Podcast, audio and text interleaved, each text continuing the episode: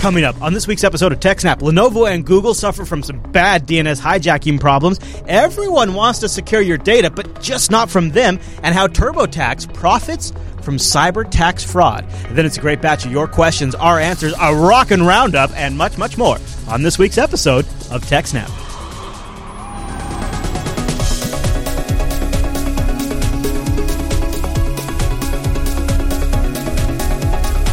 Hi, everyone, and welcome to TechSnap. This is episode 203 of Jupiter Broadcasting's weekly Systems Network and Administration podcast. We stream this episode live on February 26th, 2015. This episode is brought to you by our three fine sponsors DigitalOcean, Ting, and IX Systems. I'll tell you more about those great sponsors as this here show goes on. Our live stream, why, that's powered by the incredible Scale Engine over at scaleengine.com. You've got to go check that out. My name is Chris, and joining us every single week is our host, the admin, the tech, and the teacher, Mr. Allan Jude. Hey there, Allan.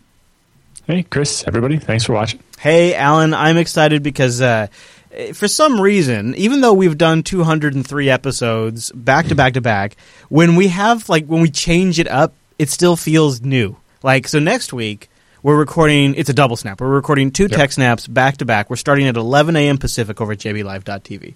We'd love to have you join us. Also, a great chance to get your email answered in the show, so please send in your emails. But anyways, like, even though, like, we've done that a few times now, like, I'm still like, oh yeah, we're gonna go hardcore next week. We're gonna go two tech snaps, like, like, like we haven't done it before.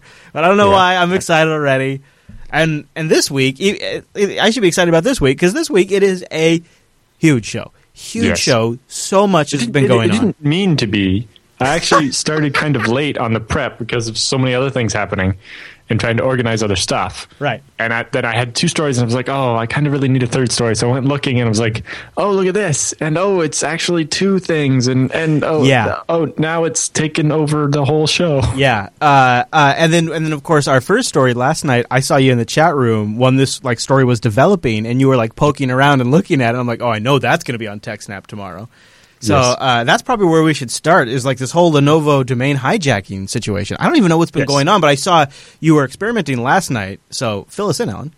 A little bit. Uh, so uh, I just saw on uh, Twitter, and actually, my business partner sent me a Skype message when he saw about it because he knew I'd be interested. Of course. Uh, if you went to Lenovo.com last night, rather than getting a website trying to sell you a bunch of computers, uh, you got a random slideshow of a person. Yeah, really was like, weird. yeah, and like some yeah young kid or something. Yeah, uh, and if I looked at the source code and I saw there was a bunch of iframes going to other places, and I was like, "Oh, be careful! You know, there could be exploits in that. You know, that's how exploit kits are hidden in web pages and so on." yeah, yeah. Although uh, half of the iframes appeared to, to didn't load at that point. Uh, and anyway, so there is obviously a lot of speculation on uh, uh, Twitter and so on saying Lenovo had got hacked. In particular, in this case, it wasn't actually Lenovo's website that was defaced, Right. Uh, but their domain was hijacked, and basically, instead of pointing that instead of www.lenovo.com pointing to their web server, it pointed to a different web server that contained the uh, defacement page. So they didn't have to breach their servers because they were able to get a little bit further up in the uh, internet chain there and go after the DNS. and uh, basically redirect it instead. Uh, Hey, so and- Alan, does that mean they also got their emails and stuff like that?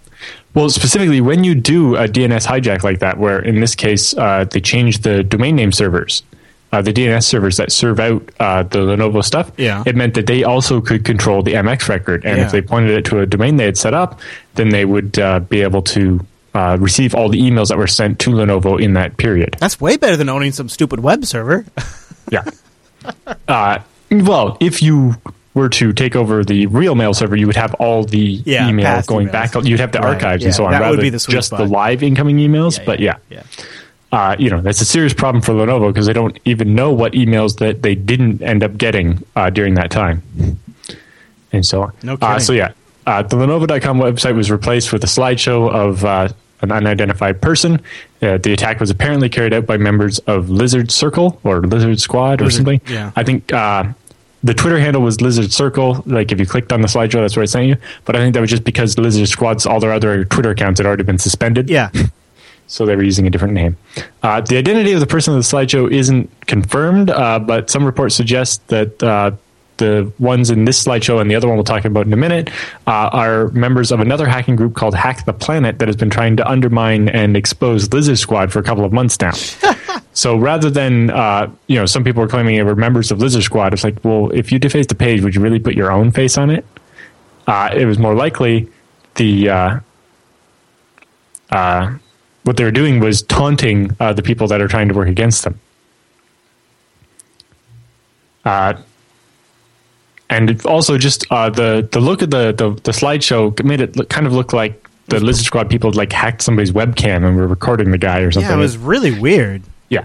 Uh, but it turns out what happened was the Lizard Squad was able to compromise webnic.cc, which is a big domain name registrar, especially very popular with the uh, the underground uh, internet stuff. It's where a lot of the domains for like uh, the credit card, stolen credit card shops and so on are sold.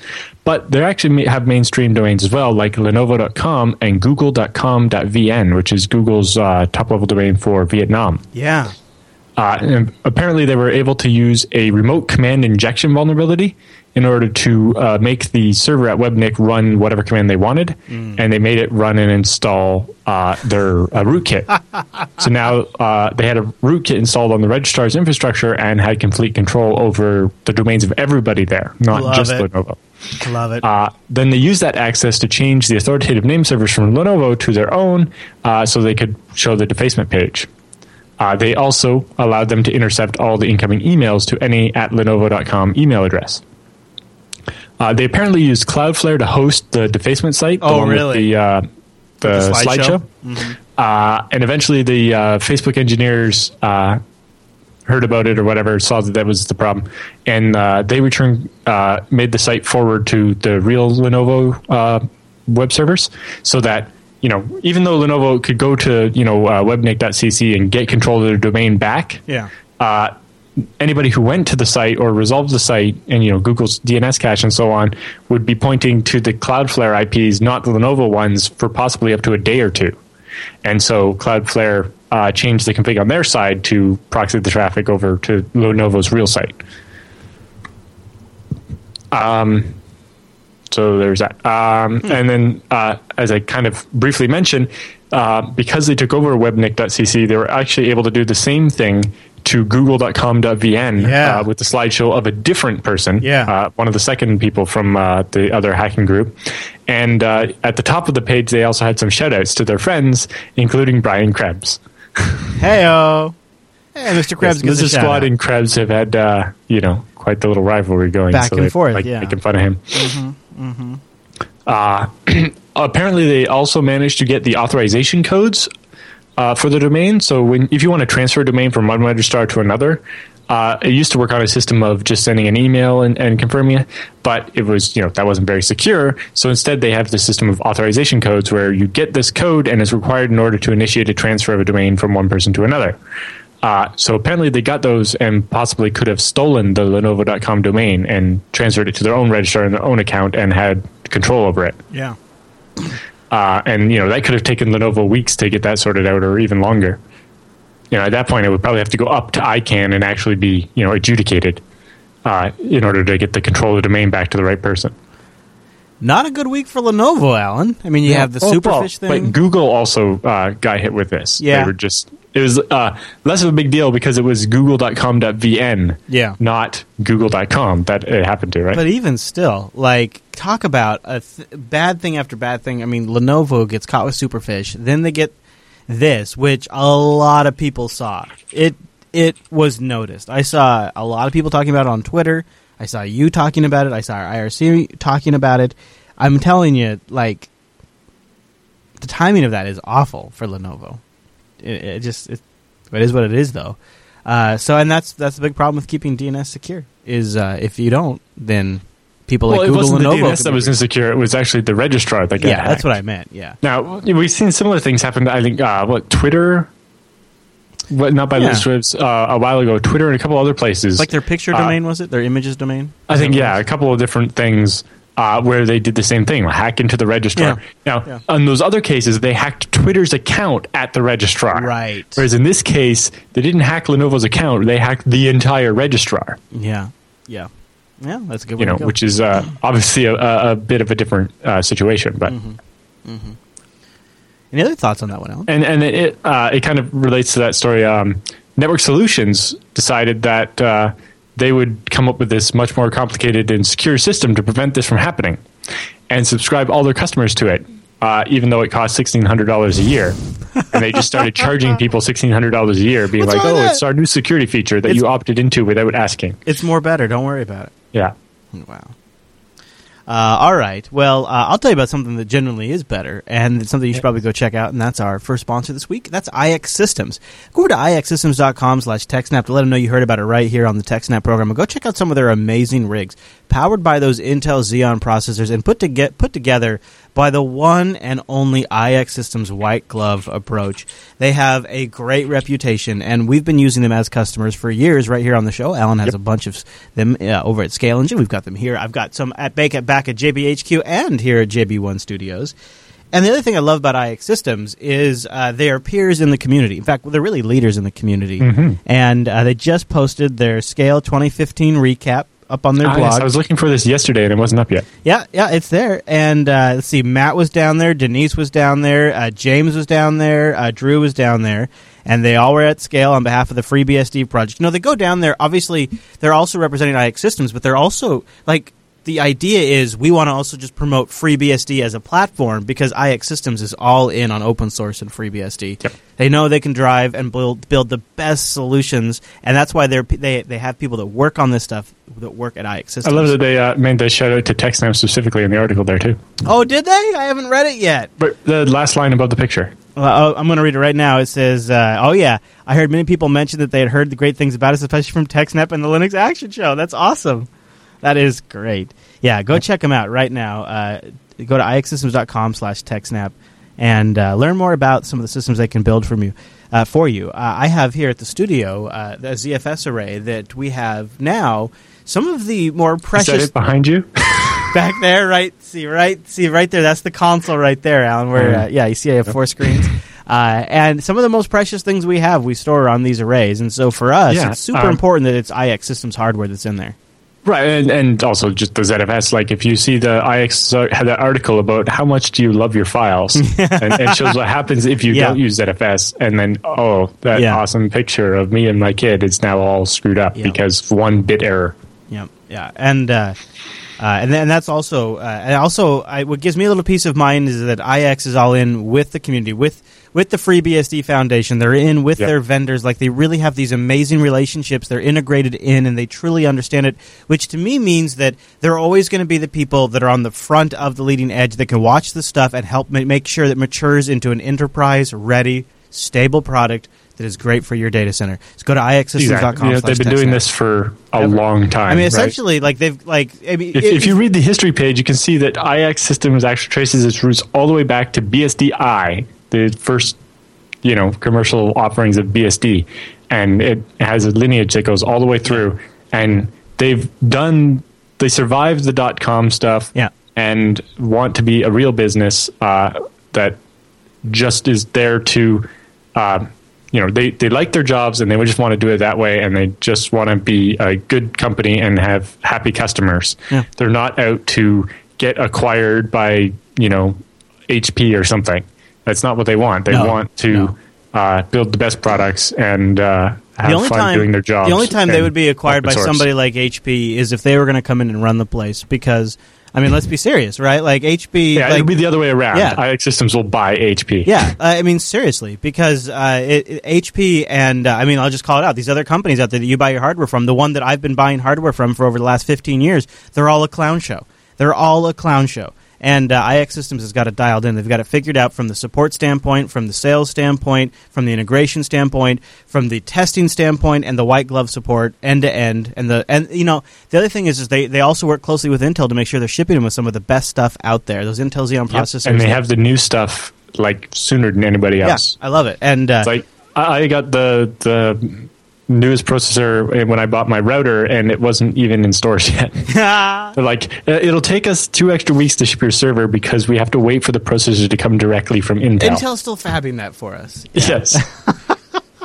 Go over to ixsystems.com slash TechSnap. Check them out. Go grab that white paper to get things moving, too, if you're having any troubles. Trust me, this is one thing you're going to thank us for uh, over and over and over again for many years. I, the biggest thing is that they don't just have salespeople; they have sales engineers who are people that have actually been a sysadmin and actually know Yeah. exactly what you're you're going to be doing. And it's Yeah. like, you know, oh, I need a RAID array that does this, and they're going to know exactly how to handle it. Right. And speaking of scale, I'll give a quick plug. Uh, scale 13, the Linux Action Show from the floor, a four hour and 30 minute long event from Scale. Lots, I think there's like almost a dozen interviews in there, plus a few random people that Nice. stop by, uh, some hardware and gadget reviews in there. It's a long show. But if you want to see some of our coverage of Scale 2015, or Scale 13X, however they like to be called, you can find it over at Jupiter Broadcasting. It's Scale 13X, Linux Action Show from the floor. They probably shouldn't call it that because 13x makes me think it's from 2013 instead of 2015. Yeah, that's what I thought too. It's like, oh, or you know, and like when they do 14x, okay, so it's the okay, so then I'll get okay, it's the 14th scale, but it also makes me think of 2014. Yeah. Yeah. Uh, all right, Allan. I love that you caught this one from Schneier because I saw people talking about this online this week, uh, just like it last yesterday. I think. I mean, it's really recent. Uh, and Well, it's Bruce yeah, Schneier. Everyone wants everyone. Just come on, trust us with your data. Just be, be careful of everybody else. We you can Right. trust us. Just watch out for everybody else. Well, in particular, this was sparked by uh, Google's uh, Eric Schmidt at the uh, Cato Institute Surveillance Conference saying, if you want your data to be secure, you have to store it at Google because it's the only place that'll be secure, Yeah. right? And it's like Google's like, we can actually fight off governments. It's like, well, you don't exactly have a great track record of Yeah. that one. Uh, but um, in particular, you know, everybody's saying the same thing, right? Google and Facebook say, you know, we'll keep your data secure on our servers where we can look at it, but we won't let anybody else. Don't worry. Right. Uh, or you know, the government is like, yes, you should have secure communications because we don't want the Chinese to see what you're saying, but we need magic keys so we can see what you're saying. Right. Or I mean, look, this is Apple's big selling point. Buy buy an iPhone because uh, we won't monetize your user data. You can trust your data with us. We'll encrypt the iPhone. Yeah, like a quote from Schneier here governments are no different. The FBI wants people to have strong encryption, but it wants a backdoor access so that it can get to your data. Or the UK Prime Minister, David Cameron, wants you to have good security as long as it's not so strong as to keep the UK government out of it. Right. And, And- of course, the NSA spends lots of money ensuring that there's no security that it can't break. We've recently had uh, uh, President Obama was interviewed by Kara Swisher, where he said that he believes law enforcement should have access. Uh, James Comey, the director of the FBI, has said multiple times, even just as recently as last week, that he thinks that you know strong encryption is absolutely fundamentally important. This is the line: strong encryption is fundamentally important. However, we need to have legal access. Right. And uh, those two things can't happen together. It can't be strong encryption if that somebody other than the originating parties can have access to it. If you build a backdoor into encryption, it's not secure. Someone else is going to find out how to use that backdoor. And then it's entirely useless. There was, uh, I don't have the link handy, but there was a, at a security conference, the current head of the NSA was speaking, and uh, Michael Uh, Rogers, yeah. yeah, um, somebody from the uh, from Yahoo, uh, uh, not the CEO, but Yeah. uh, some big technical person at Yep. Yahoo was Yep. asking questions like, "How are we supposed to do this?" And uh, the NSA guy was very deft at dodging the question and making it seem like he had given an answer when he hadn't. Uh, and also, uh, Schneier asked him some questions too uh, during did that. Yeah, I, I don't, Ah, I don't have have them handy, but yeah, he did. Yeah, he did. Yeah, Admiral Uh, Michael yeah. S. Rogers is the guy I think Yes. I'm thinking of. Uh, and basically, he was saying, "I don't believe that it's not possible to have encryption without backdoors." Uh, or I, I believe that it's entirely possible to have encryption with a backdoor that's still secure. And it's like, but if it has a backdoor, it's not secure. Yeah. So, no, it's not. Yeah, I- found the uh, I found the article uh, you're talking about here. Uh, Mike Rogers uh, and, and Yahoo on the back door. So I'll link this in the show notes so people can read about it. It looks like it was uh, Alex Stamos from Yahoo that was Yes. asking him the questions. hmm So Uh, and you can see the NSA guy trying to dodge the questions. yeah, And uh, the Yahoo guy tries to persist, but he just, there's not much he can do. You can't force the guy to answer. right. Yeah, what are you gonna do? Anyway, so continuing on with Schneier's points, uh, he actually quotes Whitfield Diffie uh, from a uh, interview he had done. Uh, he and Diffie had been interviewed at another place, and he uh, grabbed a quote here. Uh, if you don't know who Whitfield Diffie is, he's a pioneering cryptographer who co-developed the Diffie-Hellman key exchange, which is how SSH and TLS work. It's basically, um, you know, normally with encryption, uh, if you have symmetric encryption, you have basically a key that a password that you and the person on the other end know. Right? You encrypt with that key, and someone on the other end can decrypt with it.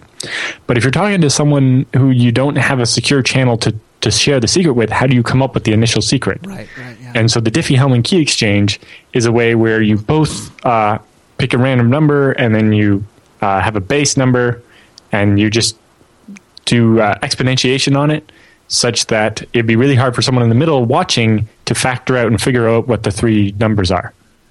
Uh, and basically it allows you to have uh, a secure connection over SSH uh, without having to have a password shared ahead of time.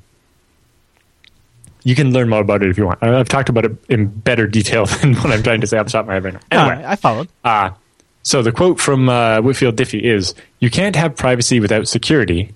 And I think we have glaring failures in computer security in uh, problems that we're working on for 40 years, right? He, like, he, he invented some of this stuff 40 years ago, and we still haven't got it perfect yet No kidding. uh, you should uh, you really should not live in fear of opening an attachment to a message. Uh, it ought to be confined. Your computer ought to be able to handle it. And the fact that we have uh, persisted for decades without solving these problems is partly because they're very difficult, but partly because there are a lot of people who want you uh, to be secure against everyone except them.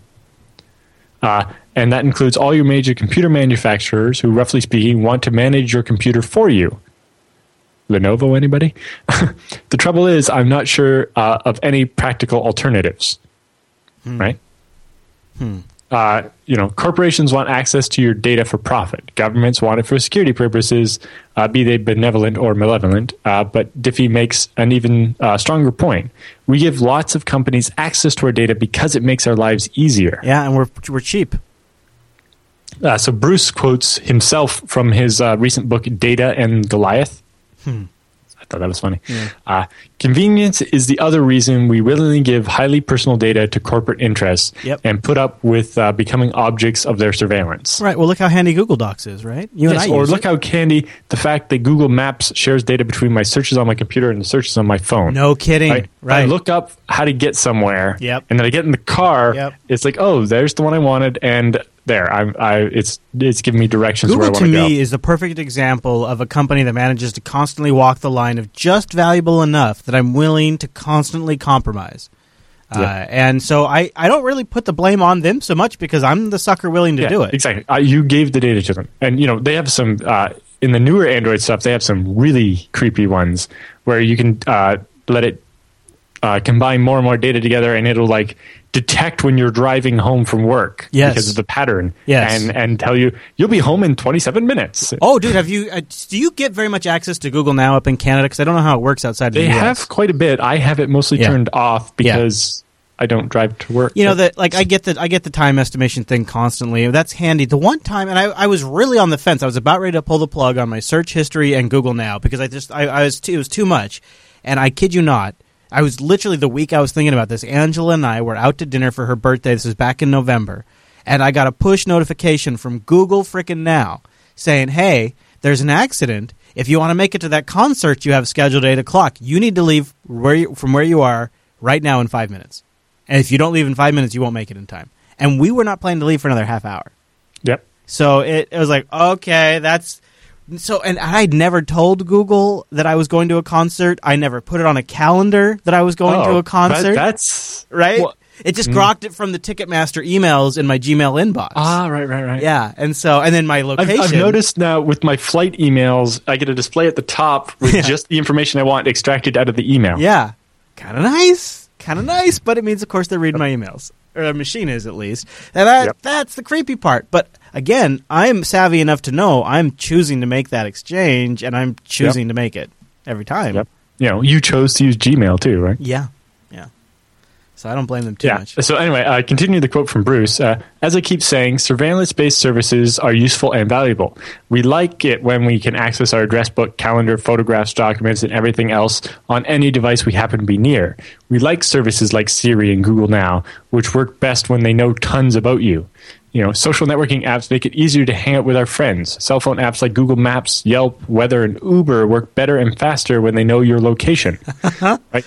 Letting apps like Pocket or Instapaper know when your uh, reading feels like you know a small price to pay for getting everything you want to read in one convenient place. Yeah. We even like it when ads are targeted exactly to what we're interested in. The benefits of surveillance in these other applications are real and significant. And he makes the point, you know, uh, I'd much rather see ads that are uh, might actually be useful to me, uh, and you know, I actually now I just almost always see IX ads everywhere. It makes really? me feel bad because it's like IX is paying to show those ads, and and I'm No. well, I am exactly the target audience. You're I already sold. who they are, and I yeah. I yeah, I'm already sold, and I've seen the same thing with like um, a couple other vendors that I use for stuff, Yeah. like uh, software that we use for video streaming. Yeah. Used to, I used to see their ad all the time. What I get the most often is I get uh, stuff for stuff I've already bought. Like I searched for it, I bought it, and now I'm getting ads Yes, for it. it- it's it's the problem with uh, what Google calls retargeting. Yeah. it's like when you look up something at a store, they keep showing it to you because you will come back and buy it, but it's like you need to set a different cookie if I've already bought it. Yeah. You know, when I actually check out saying, "Hey, don't try to sell me that anymore. Yeah. Sell me stuff related to it, maybe, but you don't want to sell me that because I already bought it." I already bought that dress. I mean, uh, wait, no, I'm kidding. Yeah. uh, going on, uh, he says last week we learned that the NSA broke into the Dutch company Gemalto Yeah. uh, and stole the encryption keys for billions. That's billions of cell phones worldwide.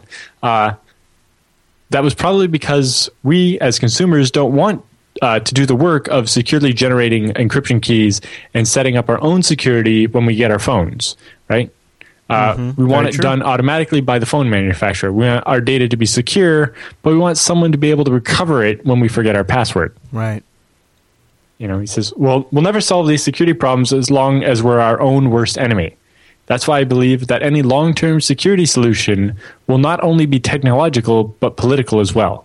Uh, we need laws that will protect our privacy from those who obey the law and punish those who break the law. We need laws that require those entrusted with our data to protect our data. And yes, we need better security technology, but we also need laws mandating uh, mandating that we actually use those technologies when they exist. You know, uh, there are there's shades of something we're going to talk about in the roundup. Uh, Moxie Marlinspike uh, has basically said it's time for GPG to die, Mm-hmm. and some of his reasoning is almost exactly what Schneier's saying in this in this. Well, yeah, it's also it, it's too hard to use. It doesn't have the infrastructure, and basically, if it was the right solution, we'd be using it, and we're not. So obviously, we need a better solution. yeah, You know, my dad's never going to use GPG, so yeah, yeah. yeah, GPG has always more been a toy. I have a few thoughts too, but I'll save it for the Uh, roundup. anyway, uh, s- but I think uh, at some level, part of the onus needs to be on the users as well, right? The biggest security problem we have on the internet is password reuse. right? People need to stop doing that. Yeah. Now, part of the solution might be using something other than passwords, but I don't really see a great solution for that. Uh, you know, a lot of sites have solved the problem by, you know, authentication became Twitter, Google, and Facebook, but that doesn't really solve the problem. It actually kind of uh, compounds it because if somebody hacks your Google, they now control all the things Oh, yeah. that also authenticate off Google and so on. Oh yeah, yeah. Although Google has pretty good uh, heuristics, you know, they always uh, try to lock me out every time I go to Japan. And Steam does too. Like, there's other services that are getting hip to it as well. I've been logging into Steam, and apparently, I've been getting hacked from Bulgaria for the last few days. Yeah. So Steam's been telling me about that, and you know, it shuts it down. So I don't know what the guy gets, but have at it. Hope you enjoy my Linux games.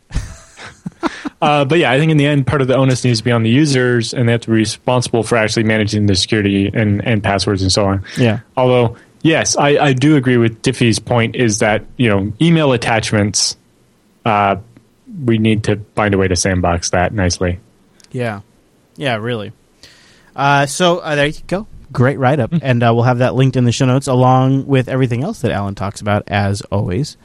And uh, Allan, that brings us to our next sponsor this week, and that is the great folks over at DigitalOcean. Head over to DigitalOcean right now. I'll tell you a little bit about how I use them this weekend in a way that just blew my mind. But first, let me get you set up, just in case you're not in, you're not in the know. I got to tell you about DigitalOcean. Simple cloud hosting provider dedicated to offering the most intuitive and easy way for you to spin up your own cloud server.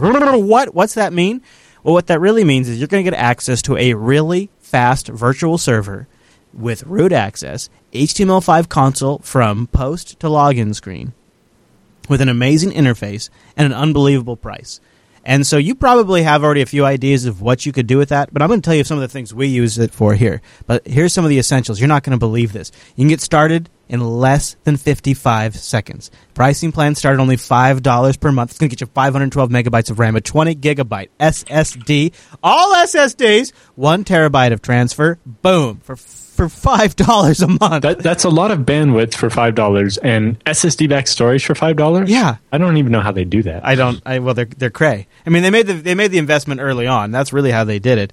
Uh, and then they realized though, like, okay, we can do the hardware, we can do all of that. We've also got to have some of the best data centers. So they've got multiple data centers in New York, San Francisco, Singapore, Amsterdam, and London. They're gorgeous, tier one bandwidth. I mean, really performant. And then they wrap it all in this amazing interface. It's like nothing you've ever seen to manage virtual servers before. It's incredible, intuitive, extremely powerful, and you can replicate the functionality on a larger scale with DigitalOcean's straightforward API. And tons of great community applications and resources are already written around that API. But if you need to scale something up for you, need, say you just want to you want to take advantage of DigitalOcean's hourly pricing, yeah, they have hourly, and you just want to spin something up, script that.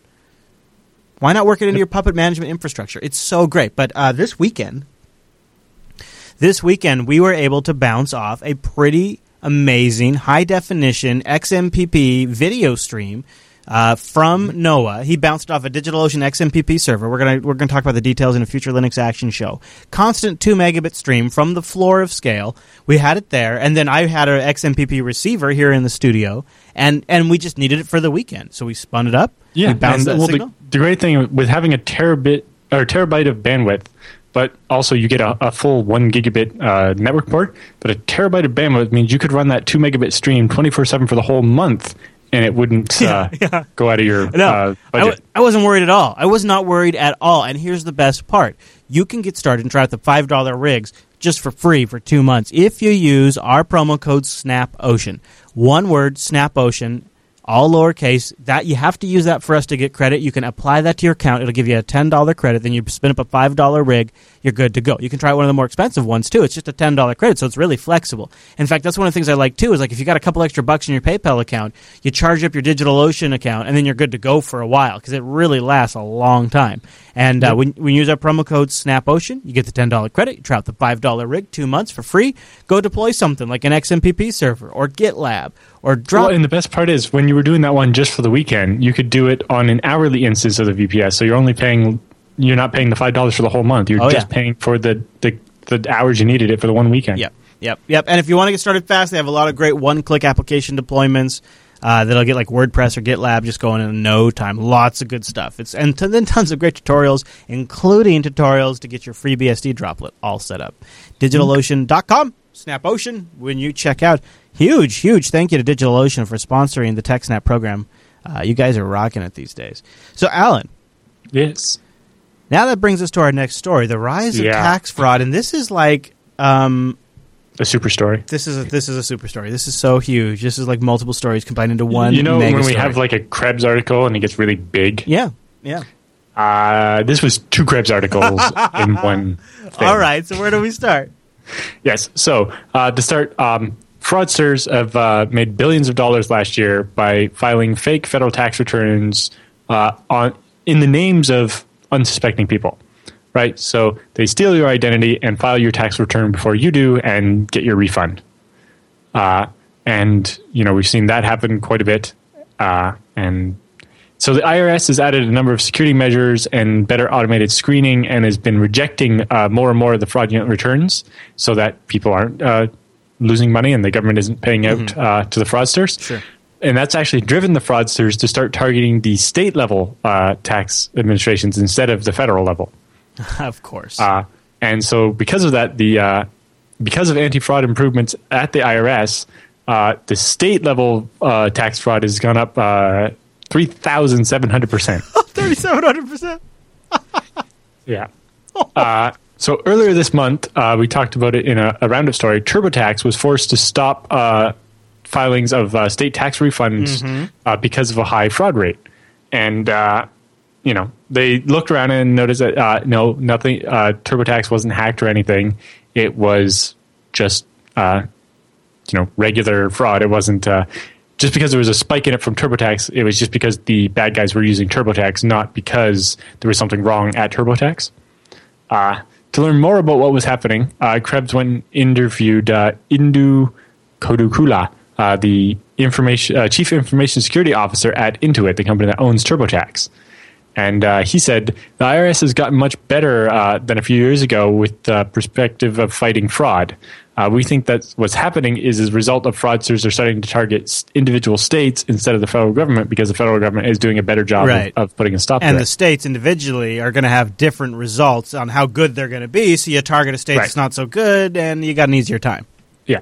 Uh, so in the 2014 tax season, so that'd be the 2013 taxes that you did in 2014, uh, the Treasury Inspector General for Tax Administration uh, found that the IRS identified and confirmed 28,000 fraudulent tax returns uh, involving identity theft, whereas the previous year, uh, in their after the fact investigations, they found 85,000. Oh. so they've definitely tightened up quite a bit in the last couple of years. Uh, but Krebs goes on, but there are 46 states in the union where taxpayers can file what's called an unlinked return, meaning they file a state return without uh, having to file a federal return at the same time. So when the tax fraudsters file an unlinked return, it leaves the state on its uh, own to fight the fraud, and uh, we think that that's where the um, what's taken the states by surprise this year is because the fraudsters suddenly mm. switched from federal to mm-hmm. state, and they weren't really uh, set up to the states. individual states don't have information sharing, and and yeah. They say uh, states allow unlinked returns because most taxpayers owe taxes at the federal level, but are due refunds from their state. Thus, unlinked return allow taxpayer who owe money to the IRS to pay some or all of that off with the state refund money which is interesting because in Canada, at least in Ontario, we have a combined return that you just file with the federal government, and then they, you know, oh. basically the booklet you get with all the pages, mm-hmm. you file the federal one, and then the provincial one is like the middle couple of pages. Sure. And you get one final number at the end as a net refund or net owing. And you pay it all to the federal government, and then they just send a transfer payment to the province for their portion of it or whatever. And it helps with this a lot, but mostly it just means you'll do one tax return instead of two, and it's easier that way. Moving to Canada. It's yeah. getting so anyway. annoying. Uh, it, and mostly it would solve this problem of these unlinked returns. And also, apparently, uh, the point of these unlinked returns is so that you can use the refund from one to pay for the other. It's like, well, if you just amalgamated them, I would just have one bill anyway. anyway, they say unlinked returns typically have made up a very small chunk of Intuit's overall returns. Uh, however, uh, as far as this year's tax filing season, Intuit has seen a 37 uh, fold increase in unlinked state only returns. Uh, convinced that most of these requests are fraudulent, the company now blocks users from filing unlinked returns via TurboTax. You know, they didn't see very many of these returns before, and all of a sudden there were yeah. a lot. Yeah. And so they were like, and, and that's why uh, the states asked them to stop processing and while they started processing again after, uh, they don't allow unlinked returns anymore. You have to do the linked one. Hmm. Uh, it's, it's, very hard to imagine a fundamental demographic shift that would cause that kind of pattern. Uh, our thought is that the vast majority of this is clearly not legitimate activity. Uh, the traditional way that income tax fraud has been perpetrated was to steal the identity of a person, then go to one of the online tax services and uh, create an account on their behalf and file the fraudulent return. However, there's also been a spike in compromised tax accounts. Uh, most appear to be because of password reuse. So now, uh, what some of the fraudsters are doing are hacking your account at TurboTax or one of the other services like that, uh, where you did your return last year or whatever, mm-hmm. and then they don't even need to steal your identity anymore. They just change something to make the payment right. go to where they want it because to. Because you were and, what right? Because you were dumb enough to use the same password for your TurboTax that you used for your Hotmail account five years ago. Is that why? Or yeah, things like that. Yeah. Uh, he said we have seen many sites being compromised the last few years, like LinkedIn and Adobe and lots, uh, especially ones that didn't have good uh, uh hashing on the passwords, mm-hmm. where they were able to reverse it, yep. like remember LinkedIn was just a SHA uh, 256, and was it Gawker before that? That was mine just was MD5. The, I was just going to say mine was in the Gawker one. Yep. Uh, and then the Adobe ones were like not encrypted at all, or were like triple DES or something that was silly and easy. Yeah. uh, so then, with piles of passwords like that dropped on the internet, the attackers just try those username or email and password combinations on all the tax preparation sites, and they get a bunch of free accounts. Right. Uh, then the guy from TurboTax says, over the past uh, one and a half years, we've started to see more of this type of account takeover attack where a customer's TurboTax credentials were compromised at another site. Uh, describing the wave after wave of attempts by fraudsters to log into TurboTax using huge lists of credentials uh, leaked in the wake of breaches at other companies. Mm-hmm. Well, you would think the first thing is if you see lots and lots of failed login attempts for different usernames and passwords from the same IP address, you should block that IP address. but anyway. That's kind of one on one there, but yeah. Currently, about 60% of uh, returns flagged as likely to be fraudulent by uh, Intuit appear to come from the state income tax refund fraud, while the other 40% are a result of account takeovers. Uh, but the account takeover attacks are definitely growing in frequency and intensity. Uh, it doesn't surprise me. Uh, from the list validation attacks we've seen, that's where the attackers are taking a list of username and password and trying to find which ones actually are valid uh, TurboTax logins. Uh, we know that credentials came from somewhere else. Uh, when you look at the credentials and have never been used uh, in our system, trying to log in, it's a pretty good indicator that those credentials are not from our space, right? So they're saying they didn't hack the TurboTax database and get the list of username and passwords from there because they're trying all these username and passwords that don't exist. Mm uh, which means they obviously are just trying lists mm-hmm. from somewhere else. Mm, yeah, generic stuff even. Oh right, yes. Uh, somebody in the chat was pointing out the ones from uh, Adobe. The problem was that they were encrypted with a one key, and once somebody broke that, they got every password. Yes, back. Yes, I remember we That's talked about that. That was yes. great. Yeah, you had like uh, like Pariah says, you had a good rant about that. And uh, mm-hmm. anyway, going on. Uh, so security experts, including Krebs, have long talked uh, called for TurboTax and other companies to implement two step authentication for customers to help address the account takeover problem of password reuse by customers. Sure. Earlier this month, Intuit announced that it would implement some uh, features like that, although the way they chose to do it may fall short of what security experts were really asking for. Uh, basically, what they do is if you're logging into an account that you haven't logged into TurboTax from before, so if you're logging in from a different IP address or computer, yeah. Um, then it'll ask you an extra question uh, like, you know, what was line 37 for your tax return two years ago or something like that. Well, that's interesting. So they're going over your records and asking you essentially like a self generated well, security question. I don't. I don't think that's what their security questions are. Sorry, oh, okay. that's actually an example of what the Canadian government does when you're trying to log into your Canadian tax account. So that's is, why it makes sense. Gotcha. Yeah, uh, but the Intuit ones, uh, I had the out. list. Sorry, the Intuit ones, I had the list here. Uh, one of them is they use information from your Experian credit report. Okay. Okay. Uh, so which is like you know inaccurate. What bank is your account at or whatever? What I have found um, that is Experian often has uh, things that are completely wrong about me on there. It turns out that the, the name Chris Fisher, mm-hmm. not that uncommon, Allan, ah, and other okay, people so, can have it. Uh, began rolling out on February 13th, uh, yeah. evaluating customer logins requiring additional information for returning customers who are logging in from a different device.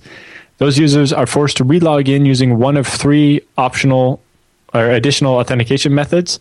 Uh, they can get sent an email with an extra link to verify their uh, identity, enter a special code sent to them via a text message, or uh, answer a series of knowledge-based authentication questions uh, from Experian. You know, if if if I wasn't, and they say they're doing it to about twenty percent of their customers, which doesn't seem high enough. Well, no, I mean think about it. Most people always are logging in from the same device. It's more like geeks like us to log in from a lot of multiple devices. But I don't know. Well, see, that's the one that uh, also I don't understand. That something we do in Canada is the the tax agency mails you a PIN number Okay. And to file your tax return online, you have, you to, have, to enter that PIN number. That makes sense. Yeah. Yeah. Now, does the U.S. not do that? No. No, we don't. We we don't do that, Allan. we don't do that. No. you make you, you, make me feel like it's the Stone Age down here. I swear to God, I don't know what to say. Uh, no, it's it's taxes. Taxes literally make me want to cry. Um, yeah. yeah, they're they're that really they're that they are that bad. So I, I what I think I have noticed that if you have been a longtime follower of the TechSnap program, uh, maybe around like episode eighty, you probably should have bought some Experian stock because apparently. that's what we. Yeah. That's what the TechSnap show has been about. Is really the rise of Experian here because. Well, uh, in this case, they're actually using the credit report side of Experian, yeah, yeah, not the identity protection I thing. I know. I know. I know. Uh, speaking of identity protection services, uh, in Krebs' article at the bottom, he has uh, a bunch of guidance and links if you were one of the people who had your TurboTax account uh, hijacked. Or if you've had your identity stolen and somebody's filing fraudulent tax returns in your name. Uh, so Krebs has a bunch of information there on what you can do. There's an IRS form you have to fill out with photocopies of all your ID and so on. Yeah, so step one is go read that. Step two is take care of that. And step three is email the TechSnap program and tell us about that. Exactly. We have a double snap coming up. We need your emails.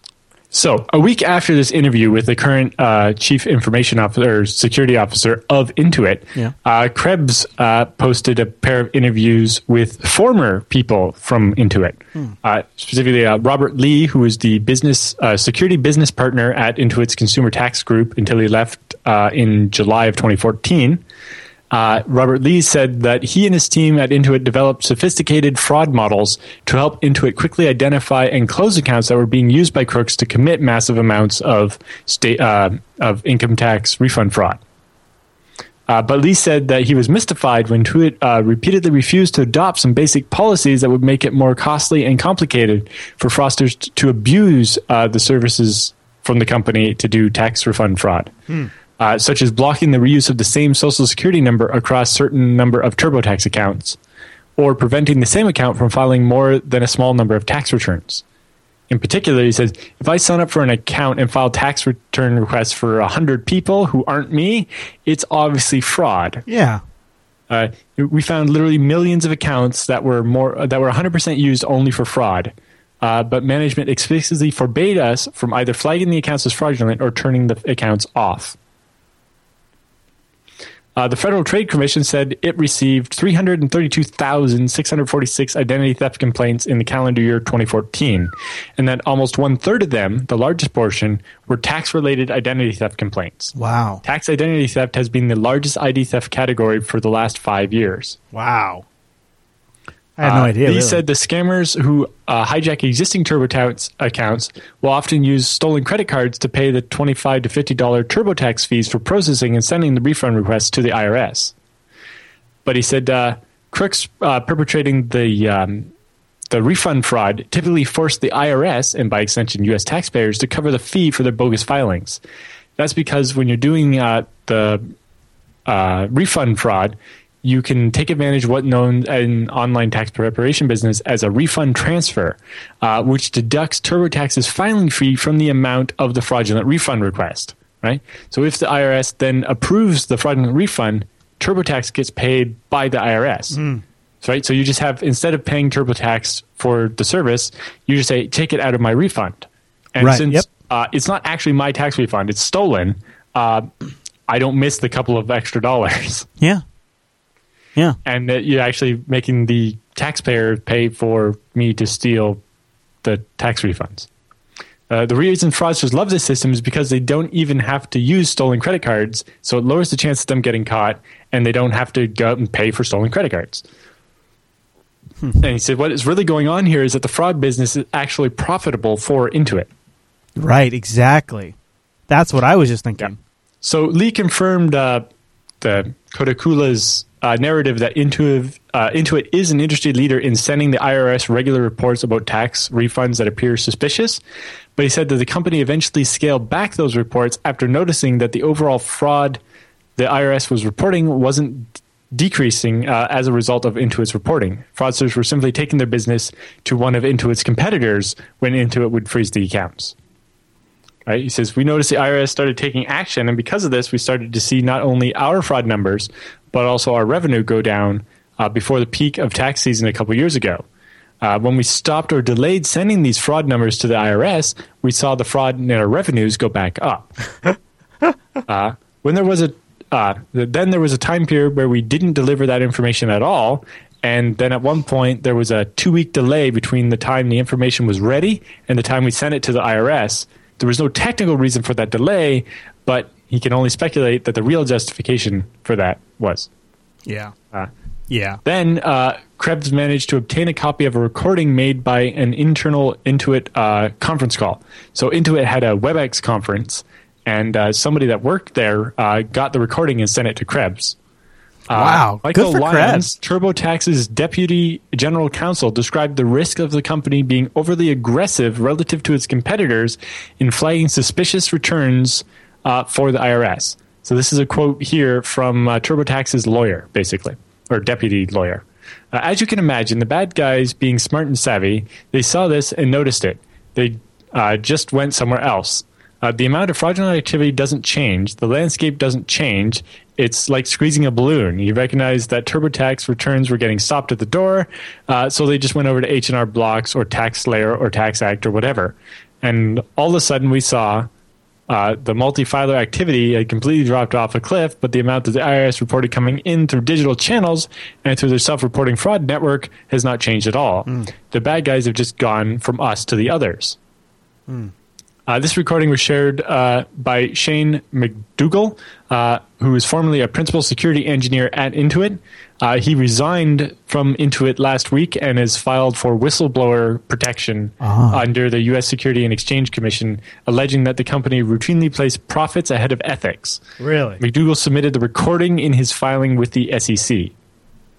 Uh, complaints repeatedly raised issues with managers uh, directors and even a senior vice president of the company to try to uh, rectify the ongoing fraud, but was repeatedly rebuffed and told Intuit couldn't do anything that would hurt the numbers. Hmm. Uh, the complainant, being uh, McDougall, repeatedly offered solutions to stop the fraud, but was ignored. Hmm. Uh, Robert Langley, who's Intuit's chief communications officer, which I think means PR person, uh, said Intuit didn't take a penny or didn't make a penny on tax returns that are ultimately rejected by the IRS. Well, no, they don't make money when the return's rejected. But if they don't send the fact that they think it's fraud to the IRS and it gets through, then they do get paid. So they're a profit motive for them to yeah. not say, "Hey, we're we're suspicious of this return." That's super creepy. But anyway, it says uh, revenue that comes from reports uh, included in our suspicious activity reports to the IRS has dropped precipitously as we have changed and improved our reporting mechanism. When it comes to market share, it doesn't count towards our market share unless it's a successful return. What? We've gotten better and we've gotten more accurate, but it's not about the money.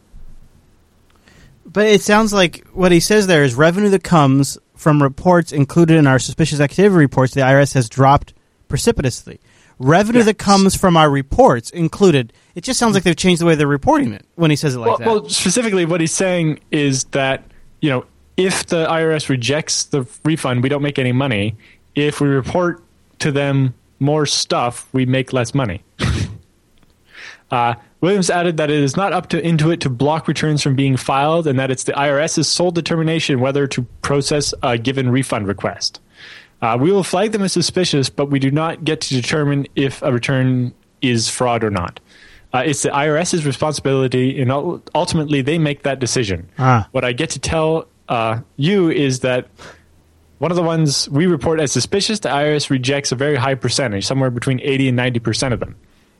So basically, he's being very careful to make sure everything he says is exactly truthful.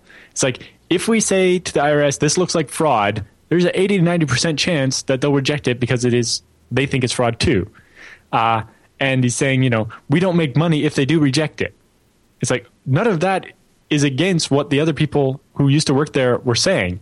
They're just saying that you were saying, you know, saying don't mark as much stuff as fraud because no, then we stand a greater chance. To be caught. He's sort of saying that is what they're doing. He's sort of saying without saying that that is exactly what they're doing. Is they? It's like it's not our fault. It's the IRS's job to yeah, mark it as and fraud. look, if we if we if we spend all this time like looking at multiple social security numbers on multiple accounts, simple stuff like that, we'd make less money. It's actually what he's saying. He's actually Basically. saying that. He's he is saying that, and that's not illegal.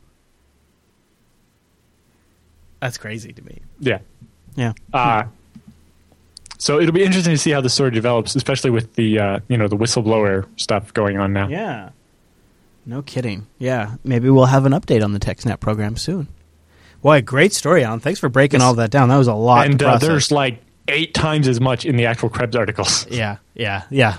Yeah. And which is linked, and and the best stuff is pulled out and put in our show notes too. Yep.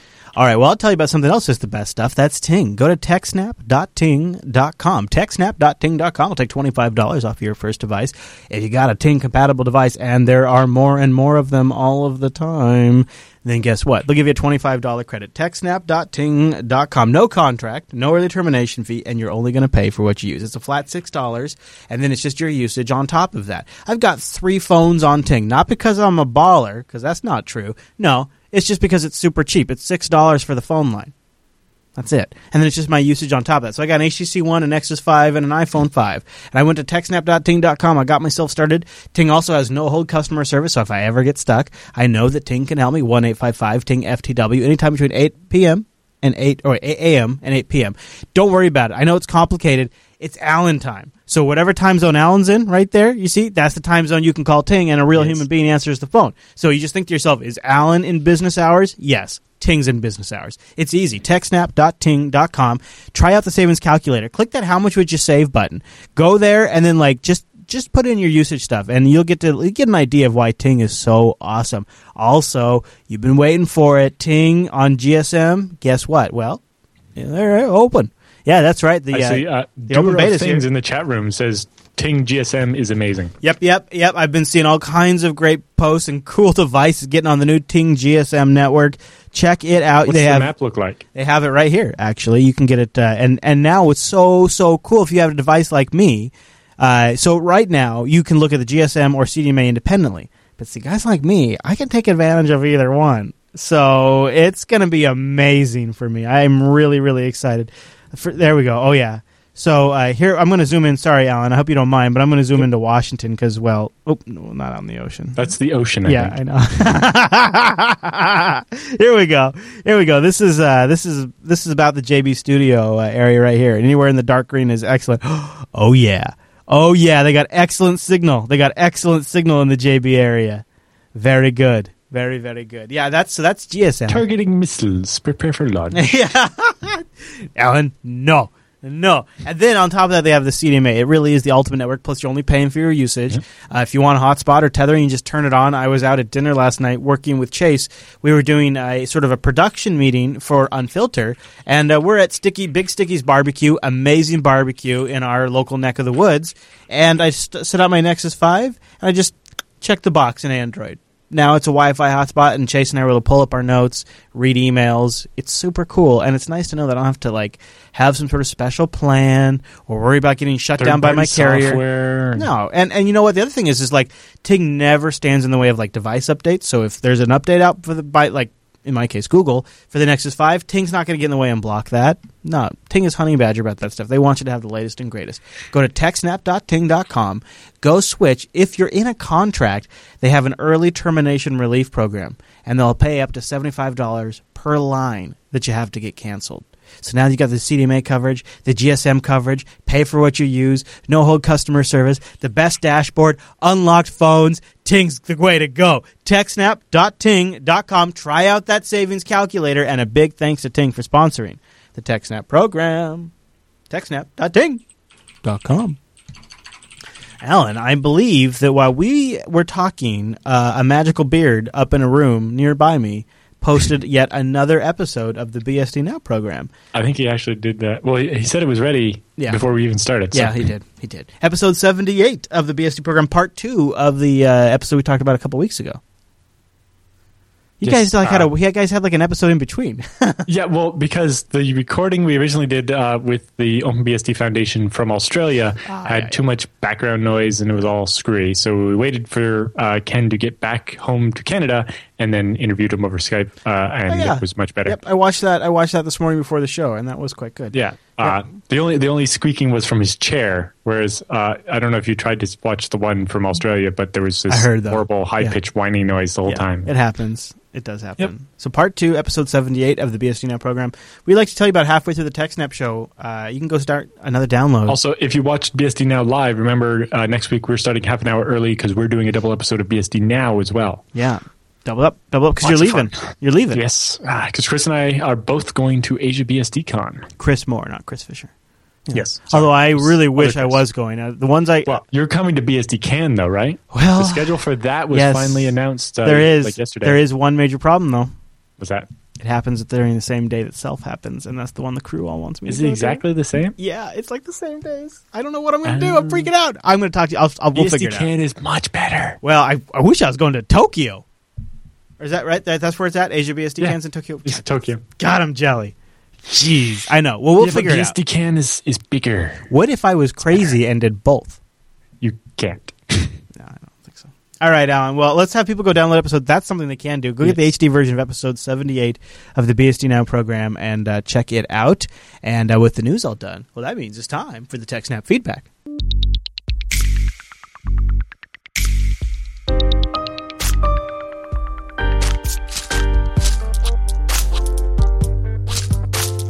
Thanks for sending your emails to techsnap at jupiterbroadcasting.com or popping that contact link at the top of the Jupiter Broadcasting website, or even better, start a thread in our subreddit over at techsnap.reddit.com like our first one from EGF Techman, Egeltech, I don't know.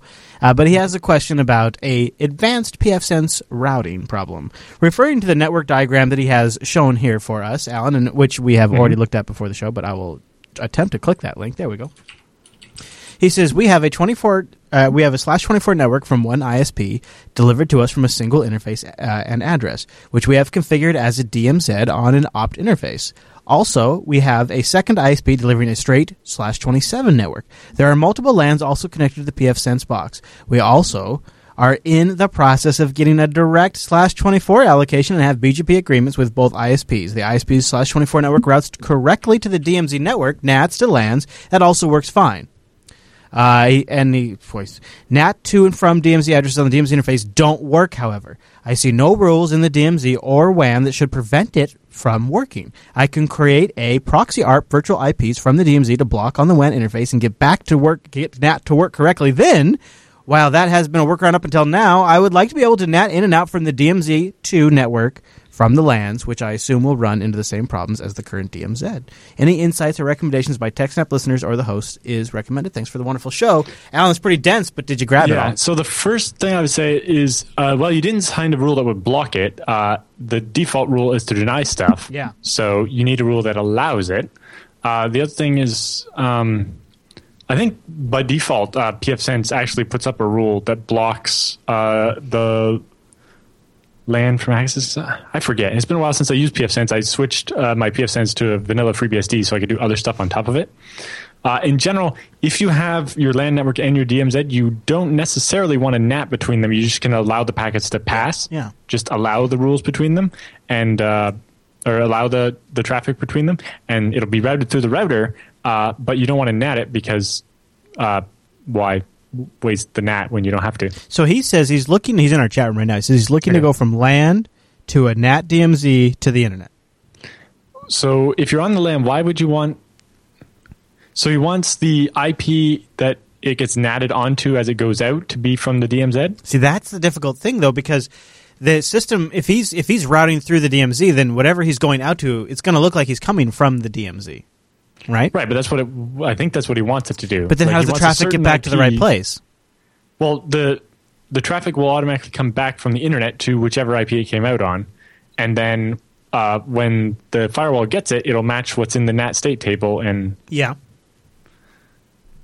but yeah, I'm a little unclear what he's actually trying to do. It's a difficult one. Uh, Ed EGF Techman, FL Tech, even the even the name. Like, I, if it was, you know, the LAN can't access uh, something in the DMZ, it's like, well, it's probably blocked by default because that's what most people would want it to do.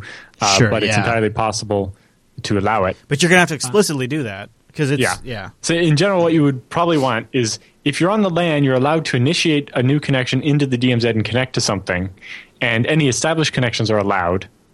Uh, so the reply from DMZ back to the LAN is allowed. But if you're in the DMZ, you can't initiate a connection into the LAN because the entire point of the DMZ is to block those servers off. So if they do get compromised, they can't connect into the LAN and get to the rest of the network.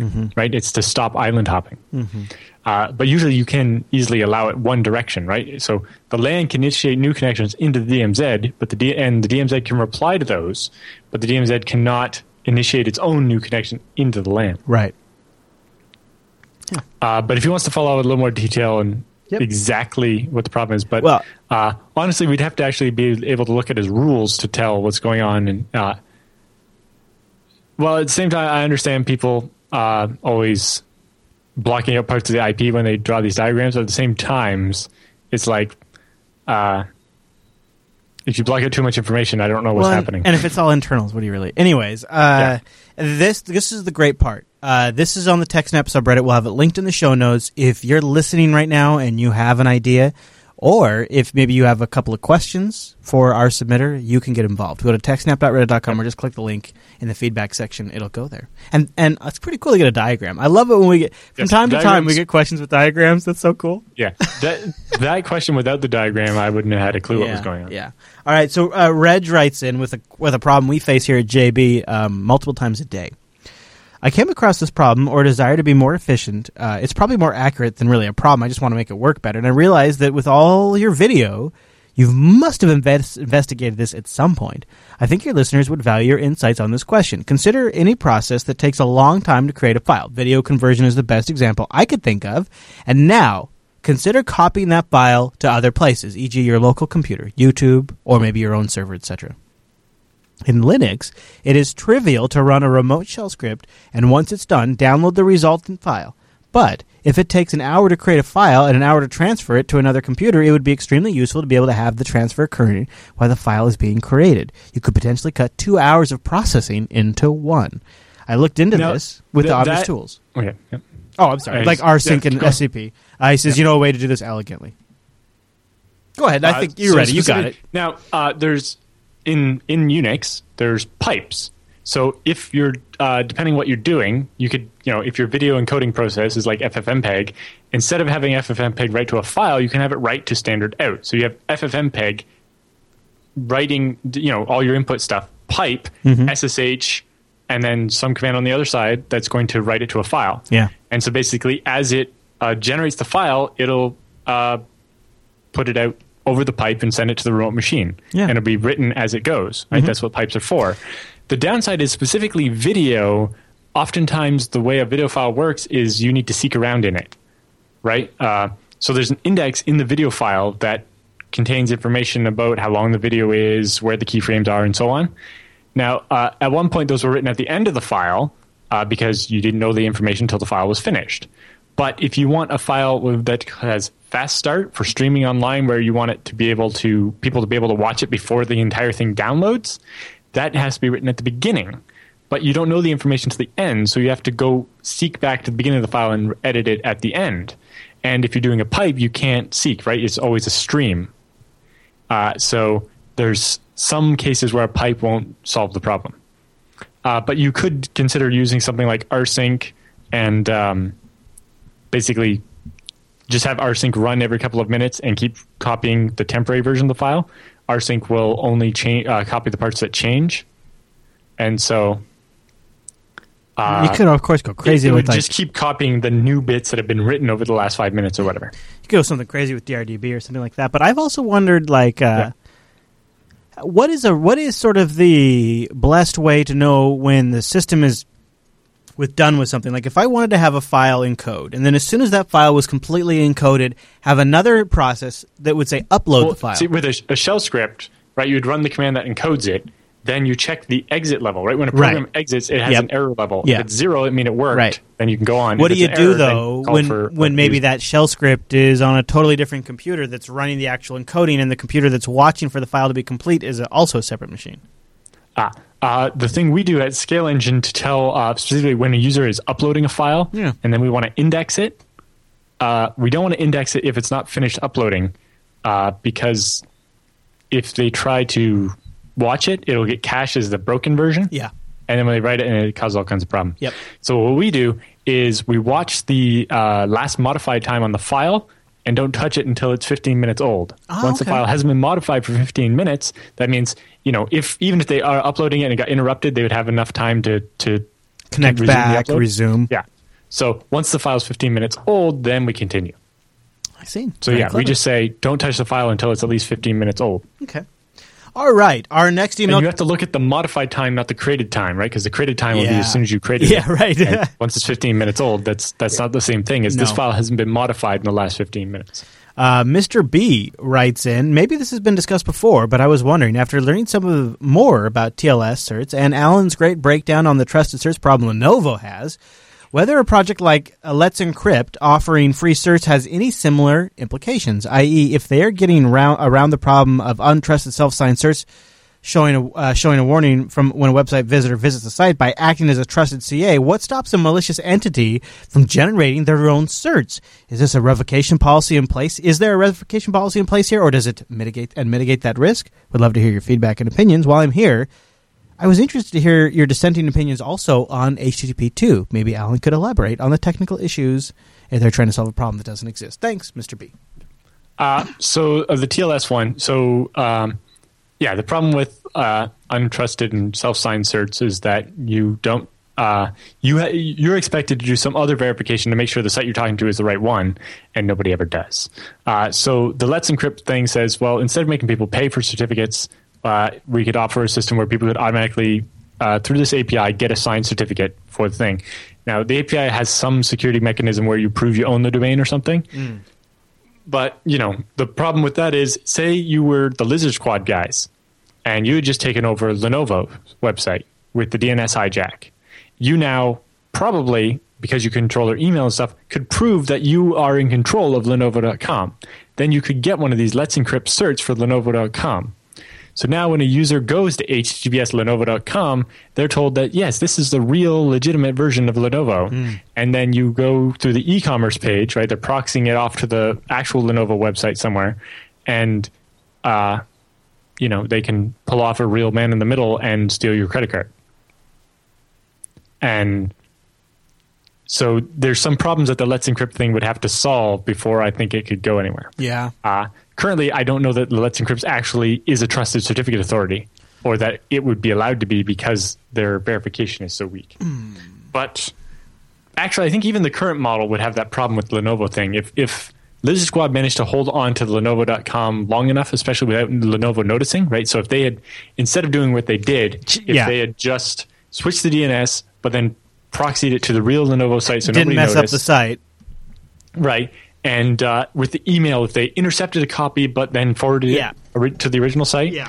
uh, they could probably have gone to a regular certificate authority, applied for a certificate, intercepted the email with the verification that you own the domain, accepted it, got a real certificate for Lenovo, and perpetrated the same attack. So Let's Encrypt isn't making anybody any more vulnerable, so maybe we just have to mitigate it some other way. Hmm. And but even something, uh, the other possible solution for uh, self-signed certificates was this idea of DANE, where basically with DNSSEC, where the DNS is signed and we know that DNS isn't being spoofed, you could create a record saying this is the right public key that we authorize for Lenovo.com, and then you could use a self-signed certificate, and then with DNS you're just verifying that it is the right self-signed certificate. Uh, that would fall down at the same place here, though. Uh, so all of the security uh, with certificate authorities kind of relies on uh, the certificate authorities uh, and domain control. Yeah. And domain control isn't perfect at this time. Did you uh, want to talk about the HTTP two stuff at oh, all? Um, Poul-Henning Kamp says it all better than I can. All right, there you go. I'll find his. I'll find his link and throw it in the show notes. And you know what? I have. I have a feeling it's going to be one of these things that we have plenty of time to digest and talk about. Uh, so yeah, uh, but mostly his problems with it are, uh, you know, I got 99 problems uh, and trouble with HTTP routers and a bunch of different stuff. But uh, the biggest thing is that it doesn't actually solve most of the problems that it set out to, and they kind of just whole hog adopted whatever Google was proposing without actually talking about it. You know what I mean? Yeah. Basically, nobody liked the solution, but nobody had a better one ready to go. And it's like, well, we're going to be stuck with this for 10 years. Do we really want just what's ready now rather than the right solution? Yeah. Oh, I hate that. But uh, biggest thing is, is like, eh, you know, Nginx is like maybe early next year we'll have support. so I don't see it going anywhere very fast. So it's hard to say. All right, last email of the week. Don't forget we want your emails for uh, Double Snap next week. Comes in from Ecotech, Ecotech seventy eight, EC Tomec seventy eight. He says every single time I watch TechSnap, I look at those Tetris blocks behind Allan and I keep wondering, could they ever make a perfect square? So I tried putting the pieces together everywhere I could, and I found out it's literally impossible. But if I ever bought an extra T piece or an L piece, I could make a 6 by 6 square. Am I the only one bothered by such a small detail? Should I stop overthinking it and just enjoy the episode? Is this even a legitimate concern? Allan, uh, and there's First, 10 first response is a link to the Wikipedia article on obsessive compulsive disorder. yeah, but what's even better is after that they get into it. Uh, Green's Dragon says, "Actually, this is an actual concern. My wife saw this and almost bought some for me, but after first thinking it over, that it would be that it would bother her that you can't make a square, and the second that the price of it, she decided against it. It's nearly seventy U.S. dollars. okay, you can't make a square. well, I don't know where these people came from, but in Tetris, the goal is never to make a square. I like that this has been going on, and I like that spouses are watching the TechSnap program and being like, "Oh, you see that there? I, I like that. I should get that." Yeah, somebody actually has a simple proof of the Tetris lamp here. Yeah. You see that near Yeah. the bottom? Yeah. And he's got details. you know, apparently this became a big thing in uh, Reddit slash r slash math, this is a thing people care about. and even Hacker News. Yeah. You know, when it when it goes from Reddit to Hacker News, you know it's serious business. So there you go. If, uh, if if you've been watching the video version of the TechSnap program, uh, you know exactly what we're talking about. If you're one of our many audio listeners, you've never watched the TechSnap program, you have no idea that Allan has a Tetris lamp behind him. That's semi new. Specifically, the entire point of Tetris is that it's supposed to be hard to make nice even lines because that's the objective. When did you did you get it like Tetris Christmas is one of the only games that's like NP hard. How long- Yes, it's been there- it after Christmas. It's been there for months, and this is the first email we've gotten about it. well, this is only the second month, but yeah. Oh, okay. All right. All right. Well, if you'd like to send your email in, uh, go over to Jupiter Broadcasting, click that contact link, and then choose TechSnap from the drop down. Or you can go to the subreddit, techsnap.reddit.com. We want your emails, so it's a good chance to get in there and get your question on security, network, hardware, infrastructure, systems, network, and administration podcast, people. That covers a lot of stuff. Send it into the show, and we'll try to answer it in next week's episode. But, Allan, with the feedback all done, I mean, I guess that means it's time for the TechSnap Roundup.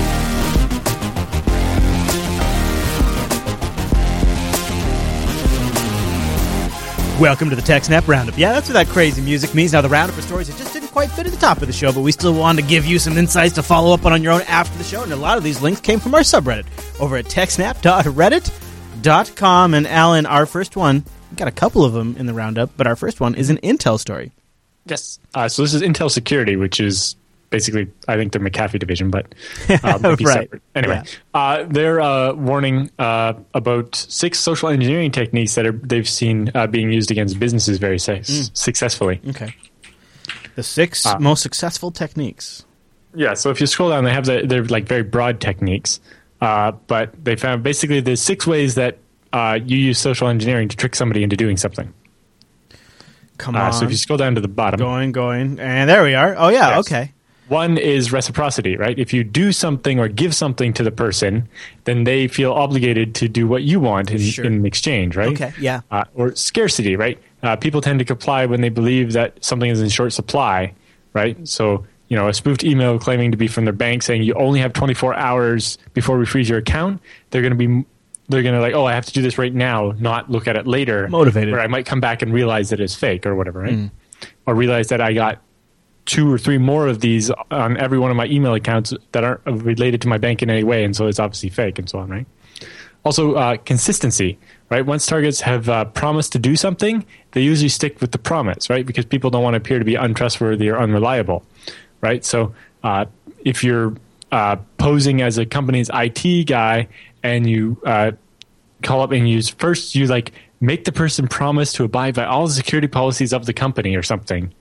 Then you ask them to do the suspicious thing by making it seem to be part of that right? So you get them to agree to something before you start, uh, and then ask for the, the thing that they, they know they shouldn't do or something. Yeah. Right? Some of these, I even you can see how they use these in sales to con people into doing stuff and buying stuff. Uh, four is liking, right? Targets are more likely to compi- uh, comply with a social engineering request when they like the person.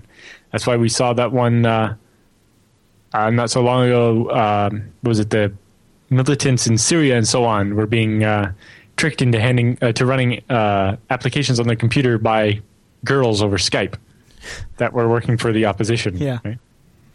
So if you like someone, you're more likely to do something for them. That really shouldn't be news. Uh, and then authority, right? If you claim to be the CEO of the company or the head of IT or or the government or something, that's how you trick people, right? You see lots of spam pretending to be from the government or from a bank or some position of authority. And lastly is social validation, right? People tend to comply when they think everybody else is doing the same thing or that they'll be ostracized for not doing the same thing everybody else is. You know, uh, so if you send a phishing email, make it look like everybody else in the company got it, even if you were specifically spear phishing only the weaker people, right? If you remember um, uh, when they hacked the Onion, uh, the newspaper site, uh, they specifically didn't email the people in the IT department that they thought wouldn't fall for the phishing Right. scam It would detect it. Very clever. probably tell other people about it. They only targeted the reporters that wouldn't know better. Mm-hmm, So, so It's very true. Is there? I mean, it's stuff that people that watch this show probably know, but Yeah, and that, that was fairly obvious, but I figured you know it has the big name on it, and it it uh, it really spells it out quite well, and so I thought it'd be a good one to pass on, even if uh, most of the audience should already know that stuff, but maybe it's a it's in the right format. It would be easy for them to hand on to somebody else uh, to kind of yeah, push yeah, it on exactly. people that don't know. Yep. yep, very much. Uh, okay, so the next story, not too surprising. This happens from time to time, but I don't know how often it's Microsoft that finds it. A vulnerability in Samba Yes. that Microsoft spotted. So Uh, yeah. So, and the the big thing is this was a very, very, very big, scary one. Uh, so, a vulnerability in Samba, which is the software uh, you run on FreeBSD and Linux and so on to uh, share files with Windows. Sure. Basically, it's a Windows file server Yeah. for Linux. Has a, vulner- a remote code execution vulnerability, which means that somebody sends a certain uh, packet to your Samba server and it will run whatever code they want as root. yeah. And it affects all versions of Samba from 3.5 through to uh, 4.2 RC4. yeah, is there anybody that doesn't run Samba as root? Does Samba? I guess some installations Uh, might run Samba pretty as a Samba I don't user, even think but you can. right because you got to open the port. We got to open up But you have to- 139. Yeah, low level, uh, low number port number, Yeah. and you have to have access to files owned by everybody, Right. And be able to write files as right. other users, Yeah, right, right. and have access to the password Yep. database. and So yeah, you compromise Samba, you get root. Yeah. Uh, so yeah, these are fairly rare. But the other big thing here is knowing that how many routers ship with Samba now, right? A lot of routers have a USB port where they can be a file server, Yeah, you stick a drive on it. yeah, or a print server because Yeah. Samba also has the printing. Yeah, So and like your Synology, yeah. there's a 99.9% chance that's running Samba and not the most recent version. Oh, for sure. And you know, your Buffalo NAS, every Oh, for sure. NAS that you buy off a shelf. Yeah. Every, but basically, anything that does Windows file sharing, anything Yeah. that does Windows file sharing that's not a Windows box has Yes. Samba. like it's entirely possible that Android phones have Samba. libsmb in them. Oh, I'm sure they have libsmb, right? Or if they don't, the client at least. It's Yeah. not, not necessarily the server. Now, I don't think the client's vulnerable. It's only the server. But you know, there are It's basically. I, I'm sure most people that have a number of devices in their house have at least two that are vulnerable to this. there you go. And uh, hopefully, most people don't have their um, their NAS uh, facing the internet. But if they do and they have SAM installed, they're in big trouble. Put your NAS away. Shoot. All right, Allan. Well, we've talked a lot about Superfish, but uh, of course, Superfish isn't the end of the story.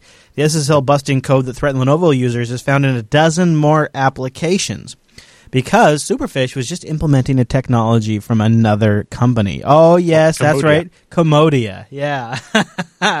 so um, we have a link in the show notes, but there's a there's a whole list of software that uh, uses Komodia's uh, technology. Ah, um, it's round up slightly out of order, but uh, we'll just skip, skip to that story. Sure. There's an ad blocking software called PrivDog or Privacy Dog. Yeah. Um, that works basically the same way as Superfish, except for instead of injecting ads, it's trying to block them. Privdo. But it uses the same thing, and uh, so causes the same security problems. oh, no kidding. Yeah. Jeez. Since it's doing the same SSL interception, except for instead of adding ads, it's trying to remove them. So it's software you might actually want, but it actually causing you to have the same vulnerability. I think the interesting thing here, though, is like everybody when the news broke really freaked out about Lenovo and Superfish, and then when you look, when you step back for a second, you realize there's a lot of other Oh, people that are doing like this. twenty too. other applications using the same thing. Yeah, and that, hmm. Some of them aren't even known to be malicious and blocked by virus scanners. yeah. because anybody can buy the technology. Hey, Allan, what do you say we do an article from readwriteweb.com? Today's hackers are more sophisticated than you might think. Yeah, mostly they're talking about uh, how you need defense in depth uh, and how some attackers are actually managing to walk through defense in depth with island hopping. Mm-hmm. Mm-hmm. Old techniques we've talked about, but new things for the general public to consider. It looked like a good read, so I stuck it in there. Yeah, yeah. Uh, uh, now, uh, you know what? I think this was a feedback question that made it in the roundup. So I'll just link. I'll link yep. folks to it. Replacing my 10 plus year old router. Uh, we had a submission from uh, XZ uh, SRP and I will X XZSNRP. Uh, and there's 11 comments so far, and he's looking to replace his 10 year router. He says, Hello, uh, Chris, Allan, Reddit. I'm finally looking to replace my 10 year old Fritzbox as a home router. Uh, of course, uh, Noah's raved about router boards. He's looked into pfSense. Uh, he says on various episodes of BSD now, there's obviously uh, pro- a lot of positive comments about alternatives to Router OS.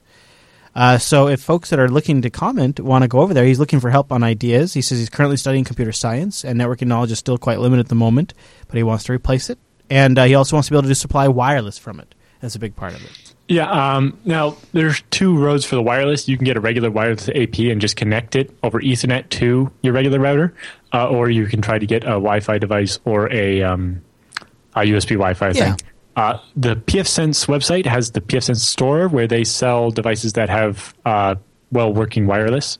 And uh, that's, that's really, what that's my easy. recommendation would be, uh, especially if you're not an expert at networking and you're not going to want to set it all up yourself. Mm-hmm. pfSense gives you the right balance of nice web interface mm-hmm. that you mm-hmm. can set up without having to know a lot, while at the same time still having full control over everything and being able to do complicated setups if you need it. Mm-hmm. Right? You know, some interfaces try to um, be so simple that you can't do anything complicated. Uh, or if you do something complicated, then it, it, becomes hard to do something simple. And pfSense walks that line very well. I teased it earlier in the show. Uh, Moxie Marlinspike has his blog post GPG and me, and it's a pretty good post. He talks about how it's at a philosophical dead end, but the part that I think is more poignant to what you were talking about, Allan, he says, uh, Today, journalists use GPG to communicate with sources securely. Activists obviously use it to coordinate worldwide. Software companies use it to help secure their infrastructure. And some really heroic people have put it to an enormous amount of effort to get us here. However, he comments about the people that send him emails signed by GPG are people that have just decided this is how they're going to do it. There's deep structural problems. GPG isn't the thing that's going to take us to a ubiquitous end-to-end encryption. And if it were, it's kind of a shame that it finally get here uh, with 1990s cryptography. If there's any good news, it's that GPG's minimal install base means we aren't locked into this madness, and that we can start fresh with a different design philosophy. And when we do, Let's use GPG as a warning for our new experiments and remember that innovation is saying no to a thousand things. Mm-hmm. Uh, yeah, uh, GPG uses some uh, older crypto stuff, especially like DSA and so on. Um, I've seen some stuff, uh, especially uh, like what Google's trying to do with their thing, where uh, they do the crypto in the browser in JavaScript. Yeah, using elliptic curve. Yep and it's uh, you know GPG getting an update so that it would actually be compatible, and that has some advantages to it. But you know we've kind of got to the point where we decided we have to have this ability to um, to have an infrastructure for the keys rather than just you know have making key signing people share them offline and so on. Yeah, but doesn't that seem like the most secure? It is, uh, but it's not working. I mean, because it yeah, hasn't not working. We've, we've we've had it for 25 years now, and it's not caught on. So obviously, we need a better solution, right? Yeah. Sad though. It is.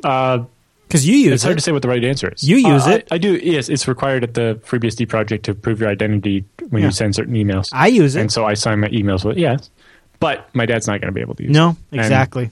And, and basically, well, I use it to sign my email. I rarely send encrypted emails.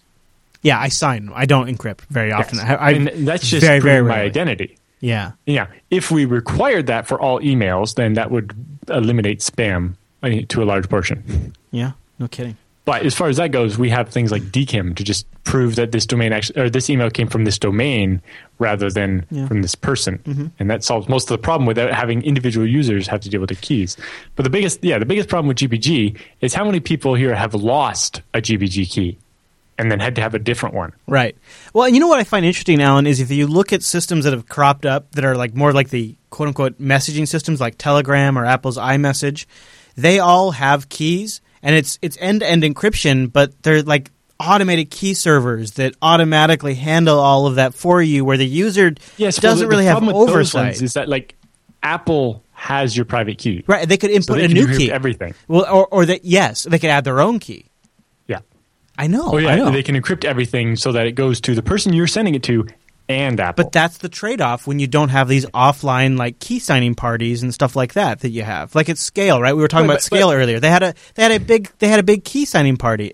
I know it's not practical, but for God's sakes, like well, if you see the the problem with the Apple one, you don't actually have any proof that the person you're talking to is who they say they are. right Right? It's it's only it's only doing the encryption. It's Yeah. not doing the Yeah. authentication. have you have you looked at what, that's what a key signing party actually does. Um, is be like, hey, my key is signed by Dag Erling, the FreeBSD security officer. I saw And- him do it. Like Yeah, he like Dag Erling looked at my passport Yeah. and says, "Yes, I verified that this key actually belong is in the possession of the real Allan Jude." Yeah. and then his key was signed by Peter Wemm and by somebody else, and so somebody Yeah.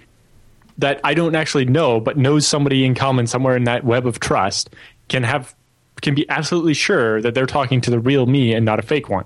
So the uh, Keybase.io has done some interesting stuff because you can connect like you can use Keybase as a central spot for this stuff, and then use it like you can connect like I can ver I verify because I connect like my Right. Twitter and my Facebook. Yes. and So th- this is um, being able to take my GPG key and tie in uh, proof that this is my real Twitter account that belongs to this GPG key. This is my real Reddit account. This is my real uh, Hacker News account, and this is my real website, and and so on. Uh, and is interesting, and it's actually using uh, regular GPG. Now they have their own client that can do some stuff, and you can choose to upload your public your private key into their web interface, so you can use it uh, anywhere without having the key with you. I don't do that, but it's possible. And yeah, so that's an interesting approach, and it's still using the same old GPG we've all been using, but sort of modernizing a little bit. Yes, and it's basically adding the social media side to it, but I don't know if it. Mm-hmm. It's not getting anybody who didn't already at least have the capability to do GPG the hard way. Yeah. It's making it easier, but Yeah, it's not solving It- the core problem. yeah, exactly. Uh, so we have an article from the GFI blog: the most vulnerable operating systems and applications in 2014. So if you scroll down to the summary one on, on uh, operating systems, you'll Yeah. see that the uh, the most vulnerable operating system was not Windows, like you might expect. Wait for it. it down a little bit more. Yeah, it is. It is. Wait, wait. Oh, did you see it? I missed it. You it. passed it. Okay. Uh, one more. There Oh yeah, there it is. It's It's Mac OS, OS. with 147 vulnerabilities. Then uh, Apple iOS. iOS Oh, with jeez. 127, and then the Linux kernel with 119, and then uh, your various versions Windows. 2008. Now, Allan, are you a believer that? Uh, Now, just vulnerability counts Yeah. don't tell the whole story, Right. obviously. yeah. And also, if you look at the next one, next uh, thing, which is top apps? uh, top apps, Yeah. Internet Explorer is kind of part of Windows, not necessarily really anymore, I guess, but Kinda uh, is, though. You can't have one without the interesting other. Internet Explorer number of vulnerabilities is more than Chrome and Firefox put together. Yeah. it Only is. more by one, Yeah. turns out, but is more than uh, all of uh, the other two put together. And the number of high vulnerabilities is much higher, uh, like double the other two put Mm-hmm. Together. Yeah, it almost. is. 220 versus Uh, Chrome's 86 or Firefox's 57. Um, Flash had fewer vulnerabilities than Java, but more of those vulnerabilities were critical. So that's why it looks like it's it's actually sorted by the number of high, not the number. Well, and if you raw number. look too, that's why it looks out of order slightly. there's one, two, three, four Adobe products on that list. Right. You add them all Well, up. That sucks. Uh, the interesting, other interesting one was looking at uh, Firefox ESR, the extended support edition. Yeah. has far fewer vulnerabilities than Firefox, which suggests most of the vulnerabilities in Firefox are related to the new code. New features. Yeah, and so maybe more people should be running ESR, honestly. Yeah. Uh, or or they need uh, their development. That you know more stuff needs to be found in the nightlies and so on before it gets pushed out into the releases. But um, so what you're saying, if I want to be safe on the internet, is I should run Firefox ESR on Windows 7. Well, no, you should run on FreeBSD because it has less than all. Of course. nice, oh, nice. All right, very good. Uh, okay, all right. But yeah, some interesting, you know, that doesn't tell the whole story, obviously, but no, yeah, because sometimes getting more vulnerabilities reported just means you have, you know, a better pipeline for finding those things. Uh, all right, this next story is developing. The chat room asked before we even started what I thought about it, and my answer was, let's wait and see, because I think this thing's going to be stretched out until the 2016 presidential debate. But today, as we record this episode of the TechSnap program, the FCC has approved net neutrality rules that reclassifies broadband as a utility in the United States.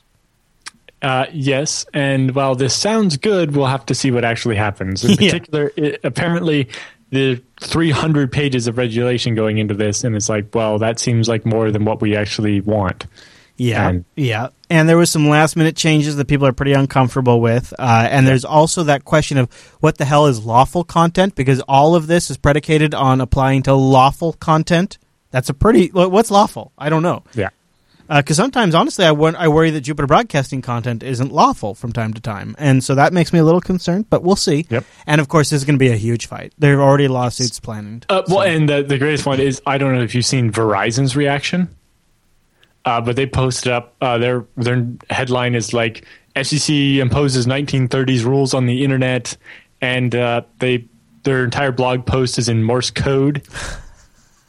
and then you click and you get a PDF of their press release, and the first two pages of it are like typewritten instead of or done in a fake font that makes it look like it's a typewriter, and then they go to regular block font at the end. Wow, that's that's that's going all out. That's impressive. I have not seen that. I will go look for that.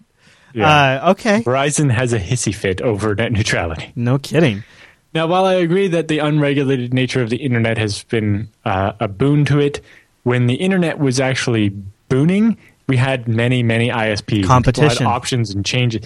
Now we don't. Exactly. We have a couple of big media companies. That's we shouldn't have let that happen, Yes. but it's too late to fix it now. if they really, truly, truly, truly wanted to fix it, they would have figured out a way to keep things competitive and keep the independent local ISP in business. in, in particular, they we need more things like uh, what's Ting's ISP going to be called? I, I think it's just part of? Ting. Yeah. Yeah, Yeah. uh, and more stuff like that. Yep. uh, and we need to stop. Basically, the, the where the real problem came in is when we got saw the integration between the ISPs and the media companies. Mm-hmm. Right? Uh, Comcast as an ISP was okay, but then when they got with Universal Studios, that's bad. Yeah. When you have uh, Verizon, which owns movie studios Yeah. and so on, being Right. the ISP, that's the problem. I even You kind ever- of get wiggly about Google and YouTube. Yeah. Well, especially I don't know if you saw their recent stuff with advertising. Yeah. Yeah. Yeah. Craziness. Yeah. Um, but yeah, the problem, like in Canada, it's actually worse. We only have the like three major carriers or four media companies, and stuff, and they own basically every sports stadium, newspaper, television station, radio station, and phone, internet, ISP company in the country. yeah. And most of the other small ISPs are just reselling Bell's network Right. because our government uh, mandated that Bell has to allow resellers at this set level of discount. Yeah. Uh, but that's only for the DSL side. We don't have something like that for the cable side yet. There was proposal for this thing called True Choice, where the cable companies own the line to your house and they have to lease it out, and they get like their six dollars a month off your cable bill, and then you can pick from any of the cable companies. Right, kind of federate all the cable Yeah. companies' networks into one Yeah. big thing. Yeah. Since it's all over IP now, anyway, it'd Yeah. be Yeah. But you'll have to see how that goes. Uh, yeah.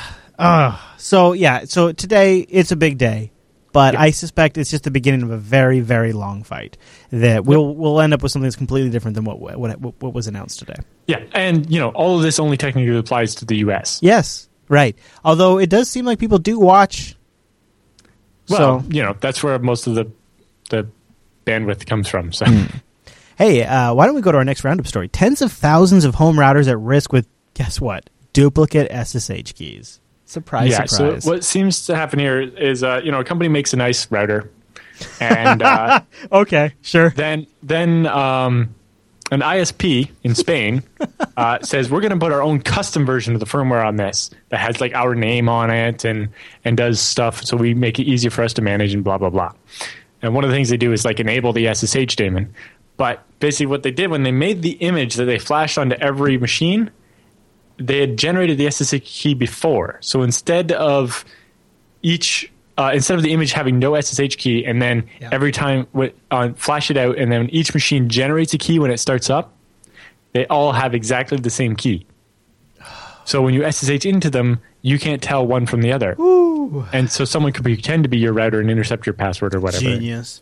Although they also ask the bigger question: Why do these have SSH enabled by default? Most people aren't going to know how to do it, and, so, and also, you know, the the other thing is I don't know how perfect forward secrecy applies to uh, SSH, but it seems like if someone has your private key, they might be able to decrypt the communications over SSH. And if everybody has the same private key, Yeah. you have this problem.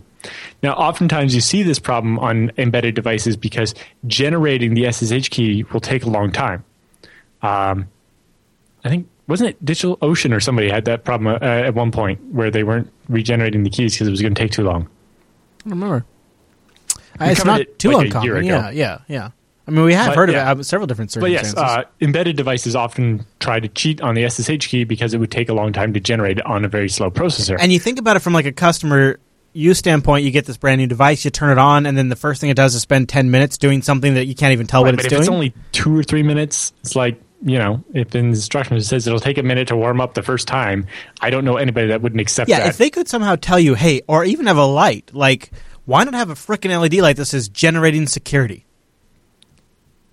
Really, That you give me a light that lights up says it's making sec- making security happen, or like just whatever. Like I'd be all in. your your routers, your modem shouldn't have SSH on it unless you uh, Yeah, yeah. enabled it anyway. Very and true. then if you go into the web interface and say I want SSH on, you're going to be perfectly happy to uh, let it run for yeah. two or three minutes. When to you turn generate it the- on, you'll know that you need to wait. Very good point. Uh, all right. Well, this is interesting. I think it's probably an indication of where the Atom processors are at. But Intel is planning to rebrand the Atom chips, uh, kind of along the same lines of the Core processors too. Intel has announced it's going forward to use a style of branding for its Atom chips similar to the ones for the Core chips. Atom CPUs will have the X3, X5, and X7 designations, much like we have i3, i5, and i7 for the Core brands. An Intel Atom X3 will deliver good performance, and X5 will be even better, and X7 will be best according to an Intel spokesman. Uh, however, uh, Chris is worried that when they release the Intel X11, it'll just stick around for 30 years and will never replace it. Uh, yeah. Um, you know, uh, it would making it be in line uh, might be helpful. Yeah. Um, And the atoms are like getting much you can better. actually tell uh, what it is when, when the model number actually tells you the information you want to know about it. It's helpful. Uh, you know, I kind of wish the model number told you the number of cores it had Hmm. instead. But you know, the, they generally make sense now. Mm-hmm. Uh, it's you know i three or x three or whatever, and then the generation number, and then the next three digits are just a model number. Bigger numbers are yeah, faster. it's fine. Whatever, Intel. Yeah, It's- it mostly works. yeah, it sounds Um, like cars a little bit, but it's fine. Right. Basically, the atom is going from being something you only Yep. found in netbooks to something you're actually going to see in a lot more things now. Yeah, and that's cool with me. I wonder how they're doing it for the server atom ones.